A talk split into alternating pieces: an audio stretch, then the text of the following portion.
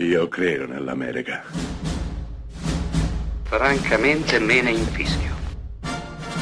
Io sono tuo padre. Anna Nishimasa. Rimetta a posto la candela. Rosa bella.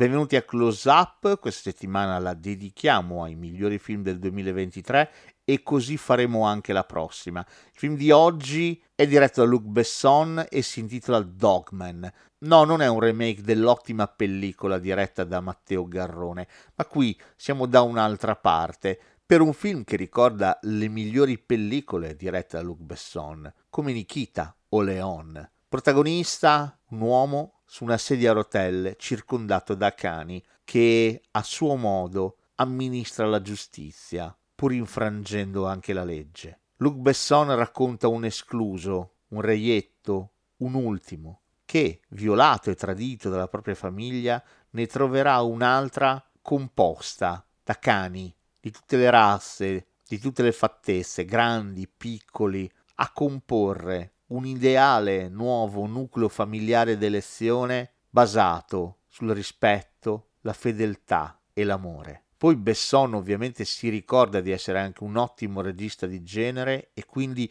utilizza il genere per portarci sì all'interno di quel mondo, ma anche per descriverci il contesto, ciò che lo circonda, riuscendo così inevitabilmente a commuoverci con tanta sincerità e trasporto.